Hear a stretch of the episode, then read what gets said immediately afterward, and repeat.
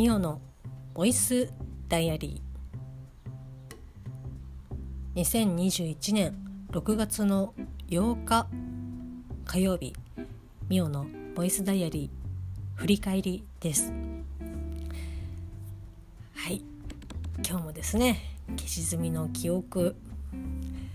からお届けしますけどこの日の朝はですねいつもおはようツイートを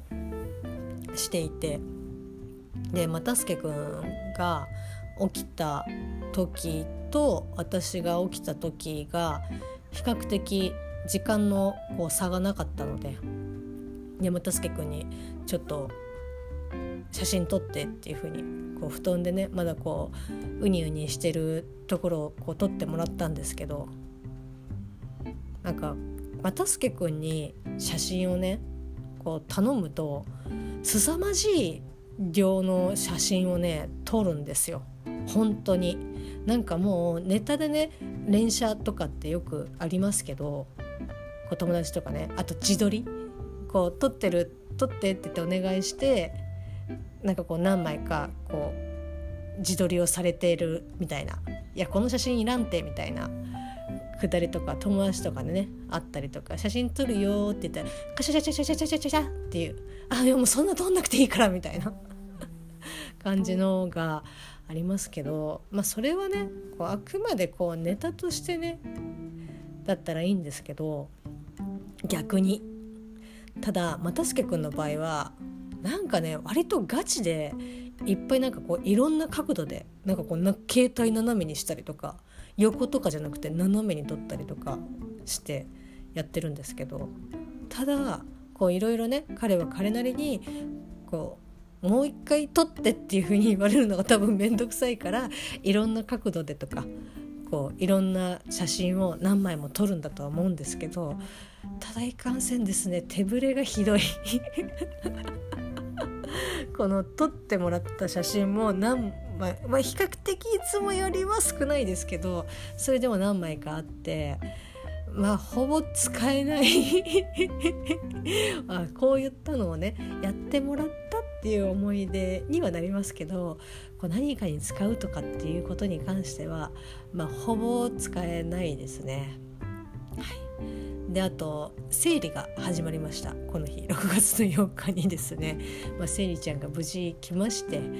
でここ何ヶ月かはそんなに重たくない生理だったんですけどなんかこう雰囲気がねちょっとドゥエイン・ジョンソンばりの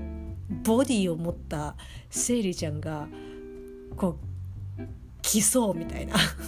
来そうというかもうすでに朝から始まってはいたんですけどその時はねまだなんかあちょっとお腹痛いなみたいな。でも別に我慢できないわけじゃないしあれなんかこ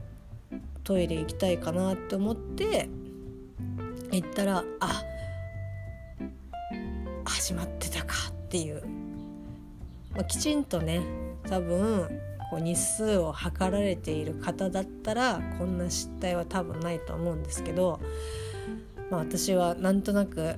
こう胸が張ってきたりとかなんかこうちょっとなんかいつもの体調と違うなってなったらまあそろそろかなみたいな感じで少し気持ちを引き締めるぐらいですかね。でまあこう今回来たせいりちゃんはこう私の予想通りですねドゥエイン・ジョンソンばりのこうボディでこうムキムキみたいな。歯を食いしばったですね。ドゥエイン・セイリちゃんが来たんですけど。まああのー、ちょっとでもね久しぶりに薬飲んだかな。なんかその前とかは全然、まあ、飲まなくても、まあ、なんとかやっていけるみたいな感じだったんですけど今回はまあ会社もあったっていうのでまあ、久しぶりにロキソニンを飲みましたけどまあそれで12回ぐらいかな飲んでその後はそんなにこううわもう動けないとかっていう風には全然ならなかったのでまあまあ思ってたほどドゥエインじゃなかったかもみたいな 感じですね。まああの婦人科もねちょっともう、まあ、行かなきゃと思いつつ後回しにしちゃってるのでまた時間を作ってね行かなきゃなって思ってます。であとですねえっ、ー、と業務時間業務中にヨットタクシーの相関図を書いてました まあもう本当に仕事もうあと10分ぐらいで終わるかつ私しかいなかったのかなすごいバイクうるさいなあの私しか多分いなかったと思うんですけど会社にね。えーまあ、この時点6月の8日時点で、まあ、オットタクシーの配信も火曜日、まあ、Amazon プライムで配信されるのが、まあえーと、火曜日なんですけど放送が月曜日かななので火曜日に配信がされるわけなんですけど、まあ、昼休みに見てうわーみ。で結構、まあ、登場人物が多いには多いんですけどまだ頭の中でこう終えててでなおかつこのいろんな出てくる登場人物がちょっとずつちょっとずつあここがつながっててここもつながっててっていうことはあだからあのキャラクターはああいうセリフを言ったんだっていうまあこう謎解きみたいな要素が、まあ、あってあってというか、まあ、私が勝手に見ながら「あということは?」みたいな感じでプンプンプンプンプンっていう風に考えてたりとかするんですけど、まあ、それがですねちょっと追いつかなくなってきて頭のキャパが1個こう A を考えて A に続く B を考えて C を考えて E あたりになるともうすでに A と B がねぼやけてくるんですよね。あれ？え A ってなんだっけ？みたいな。感じにこういや記憶し続けてられない。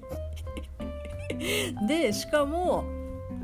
あくまでもこう推理をしている状態なので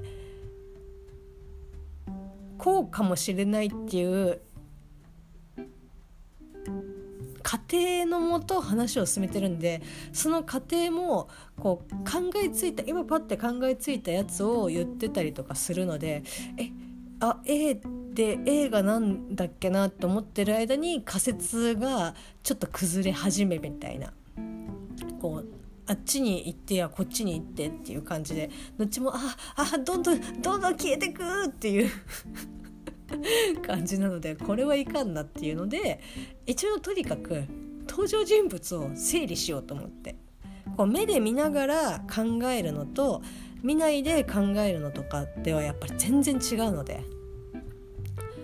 維持し続けないといけないですからね頭の中だけだと。ということで、えーと、オットタクシーのですねえっ、ー、とうろ覚えうろ覚え。もうこれいつもさねみつさんにね教えてもらっても毎回忘れちゃうんだけどまあこう見ないでねあの記憶だけでこう書いたんですけどまあ小川はねうまく書けましたね。声打ちですけど。まあこうちょっとポケモンのディグダみたいな。